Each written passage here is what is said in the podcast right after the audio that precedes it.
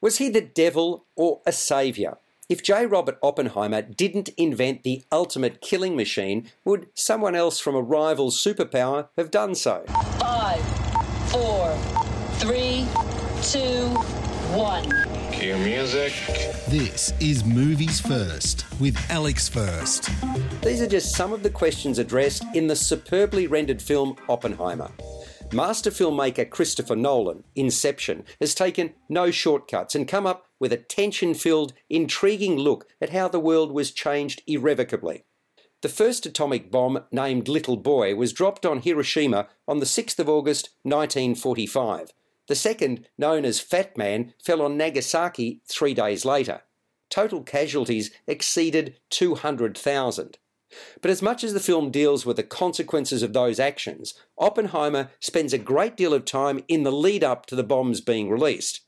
It paints a picture of a seriously gifted mind. There are frequent parallels drawn to Albert Einstein, who had shortcomings. J. Robert Oppenheimer, as portrayed by Cillian Murphy, was a much feted theoretical physicist. Born into a non observant Jewish family, he was a womanizer, chain smoker, and a man with communist leanings, at least for a while. Oppenheimer the movie moves between time frames. It establishes how his studies and teaching took him around the world before he settled back in the United States. His intellectual rigour was highly sought, and he landed a job at a prestigious college run by Lewis Strauss, Robert Downey Jr. He'd become chairman of the US Atomic Agency Commission. Oppenheimer was subsequently prevailed upon to help the war effort by military officer Leslie Groves, Matt Damon. Groves had overseen construction of the Pentagon. He was charged with directing the top secret Manhattan Project involving the development of the atomic bomb. The intent was to end World War II sooner rather than later.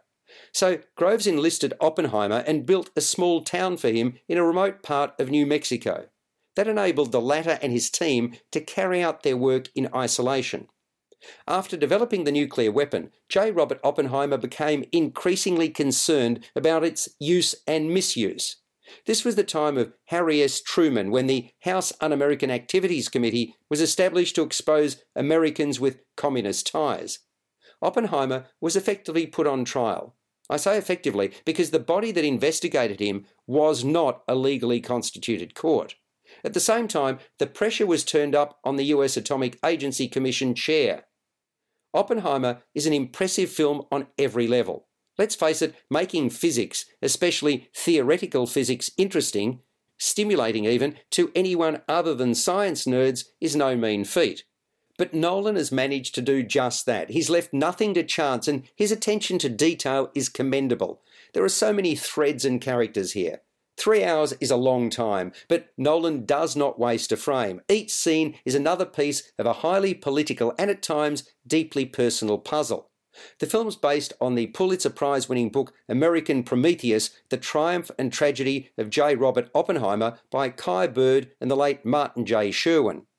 Oppenheimer is infused with a series of scintillating performances, earnestly led by Cillian Murphy. His representation of the genius is remarkable and insightful. Matt Damon is authoritative as his immediate superior, clearly just a cog in a bigger wheel that'll see the world pivot. Equally imposing is Robert Downey Jr., cast as a concerned but arrogant player. Emily Blunt plays Oppenheimer's troubled but pragmatic wife Kitty with distinction, lurching from addiction to devastation. So too Florence Pugh, who excels as Oppenheimer's lover Jean Tatlock, savvy in a bookish sense but naive and ultimately savaged. As with many other cast members, there are notable layers to the main players' respective performances, from which the film benefits enormously. Josh Hartnett is cast as a pioneering American nuclear scientist, and Casey Affleck as Chief of Army Counterintelligence at the Presidio in San Francisco. Kenneth Branagh is a Nobel Prize winning physicist, while Rami Malek is an associate experimental physicist. Alternating imagery in colour and black and white, Hoyt van Hoytema's evocative cinematography draws in the audience to the cat and mouse game at play. Ludwig Göransson's arresting score adds another stratum to the anxiousness evident throughout. A phenomenal cinematic achievement, Oppenheimer is undoubtedly the film of the year. Surely Oscars await. It scores a 10 out of 10.